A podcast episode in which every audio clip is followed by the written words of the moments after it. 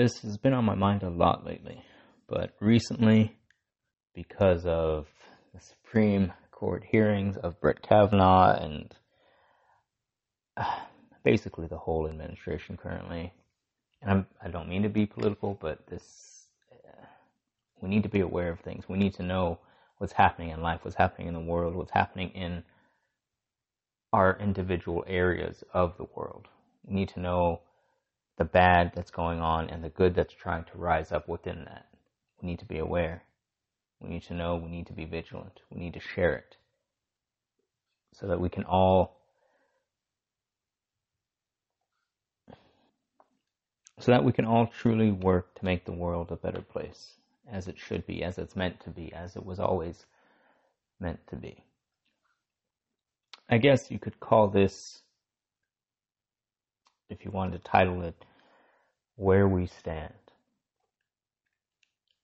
And it started off originally as a completely different idea, completely different kind of writing. And the reason I waited so long was because I realized that writing with passion and writing and speaking in anger are two very different things. And I feel as though anger has far too long been used as a kind of megaphone to spout ideas and, and just spread things around, and, and that's incorrect. Anger should only be momentary. It's not something that should be used in the long run, in the long term. It, it's toxic no matter what, it becomes toxic. Small amounts, big amounts. Small amounts, yeah, it, it doesn't seem like it, but even if you are angry for a small amount of time, it can hurt you. So, I decided to take a breather and let things cool off for me personally, which brings us to here. This is where we stand. A quick word of warning. If the fact that I'm a man and speaking about this and, and that bothers you, then you might not honestly be ready for what follows.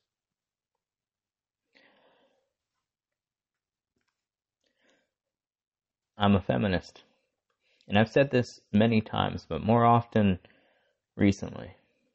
I'm 5'3 and would be classified as ethnic with those ethnicities being, quote, black and Hispanic. I've dealt with my own prejudices in life because of this. Racism, racism included, sometimes from people close to me.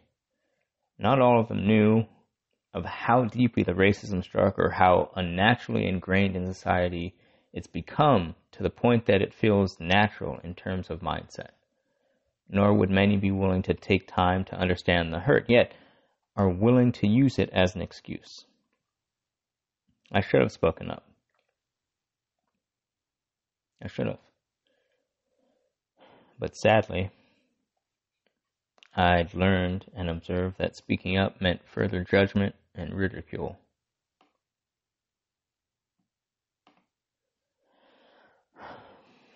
I know that all I've endured through my 30 years of life don't at all compare to the atrocities women have had to live with with generation after generation. I can do my best to understand, but I alone would only begin to scrape at the tip of what women around the world have had to live with decade after decade. The Me Too movement has been growing rapidly, and I think it's great.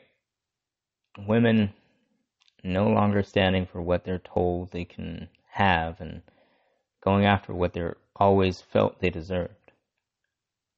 Excellent, to say the least. It, it's a powerful movement, and really, it's only the beginning of what the world needs to truly thrive and create a better future. There is only one concern I have, and that is that we have to be careful not to get carried away in the feeling of power. And this is much easier said than done. It's happened in the past, and quickly, a powerful movement turns into a reckless force. The civil rights movement had its share of violence from those still afraid to see beyond skin tone. Anger and hate thus fueled the fires of injustice. Inalienable rights have continued to be used to keep that fire going. The Zoot Suits riots happened before the initial start of the civil rights. Again, the need of control and lust for power became the basis of action. It's true. Actions do speak louder than words, but it's because words take so much longer to manifest. To go even further back, the film The Birth of a Nation, hailed as a truly, quote, great American film at the time, its purpose was to brand black men and women as less than human, feeding into fears lingering in non black people after having black people across the nation granted freedom and allowing them to become American citizens. The birth of a nation, however, made sure to keep black people down and demeaned, labeling them as rapists and murderers, using scenes in the films to bring such fears to life, having a Caucasian actor dressed head to toe in blackface committing the terrible crimes while smiling. One scene even has him cornering a girl, maybe about 13, on the edge of a cliff, and instead of the little girl wanting to be raped or murdered by this black man, again, the actor in blackface, she jumps off the cliffs and commits suicide. So it's it's brought into this image that the best way to escape black people was to end your own life. Basically, a black person was going to take the innocence of a child away from them and their life. And then in films to follow, even if attending a high class event, black people were still depicted as animalistic and subliminally, subliminally shown as being out of place in a quote civilized world. People, out of some lost form of patriotism, latched on to these ideals and allowed borders and separation to determine the state of living in America. This is the first and possibly the foundation for life imitating art. Let's go slightly further back to the discovery of the Americas when similar alternative truths were proclaimed. Explorers decided that another group of people were far were worth far less than human and took advantage of the hospitality they were shown, perpetuating the cycle of quote, savages versus the humane.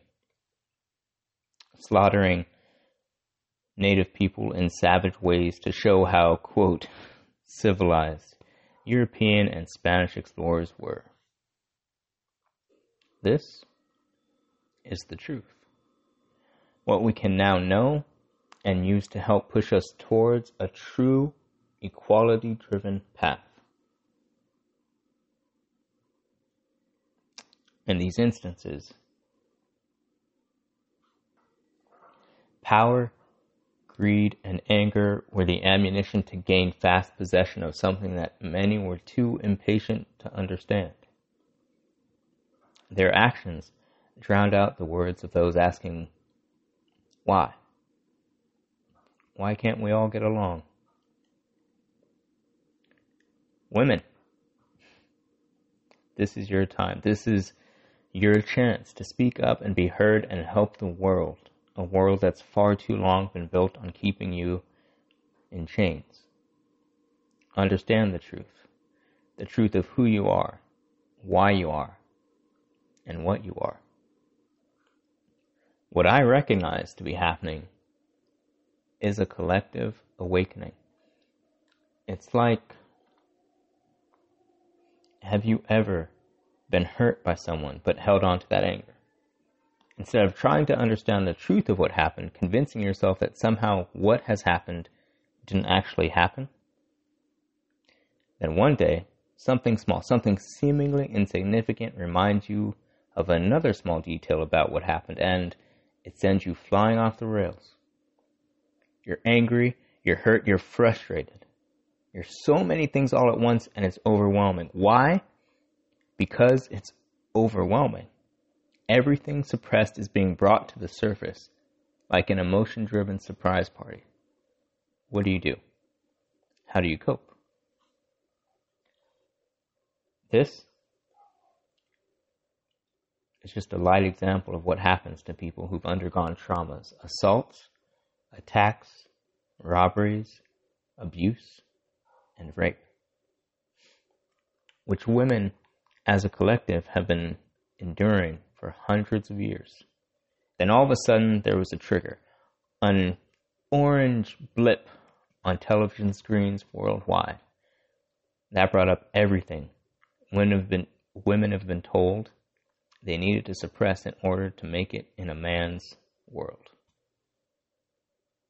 a man's world in quotes, of course. I don't know about you, but I couldn't help but ask is this what we've created? Is this the image of society as it's been building in this country? The trigger's been hit. So now what? Women, you're angry, which is good. Be angry. Let yourself fear what you're feeling. Let yourself become in tune with the feelings you've been told you weren't allowed to have or act on. Not only is it your right, but it's it's part of your freedom as being human. Yell. Be heard. Be you. I, in no way, think you should keep it down or relax. My concern is that the anger might become the focal point. Anger is natural, but it doesn't and shouldn't be maintained for the long term. Then we go from one side of the scale to the complete opposite. In essence, overstepping the true goal of equality. Kind of a no problem can be solved with the same mentality it took to create it thing. In which case, it'll stop being about equality and become yet again about dominance, asserting power for the sake of being powerful. A repeat of history, yet again women, my fellow human beings, my equals. You are not the only victims of, of this false promise filled patriarchal pyramidal society that's governed the world for far too long. We've all been victims. We've all been fighting for true equality. Yet again, women, you've had it worse than any of us, in my opinion, based on history. I think. No, now I know. It was always meant to be you to help us truly step in the right direction for equality, true equality. Because that voice that you're using now, that power inside you, beautiful empowerment, is what's caused many men in power to live in fear. They kept you silenced for their benefit. They kept you silent because they were too afraid to believe in the impossible, to believe in you.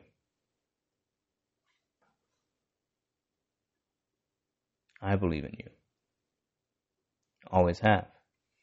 Because women, your empowered, naturally divine beauty is the impossible in human form.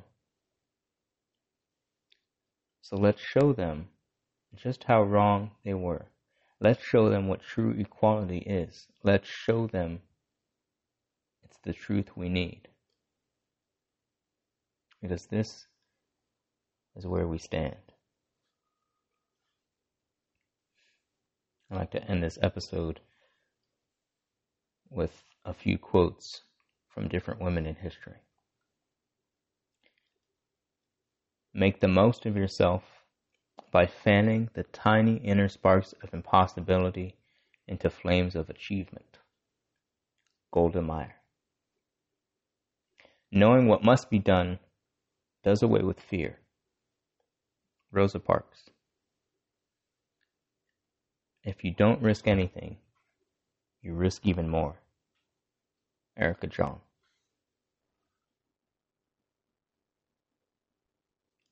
This is New Age Renaissance. Welcome. Are you ready? As always, this episode was written and produced by me, Gustavo Lomas.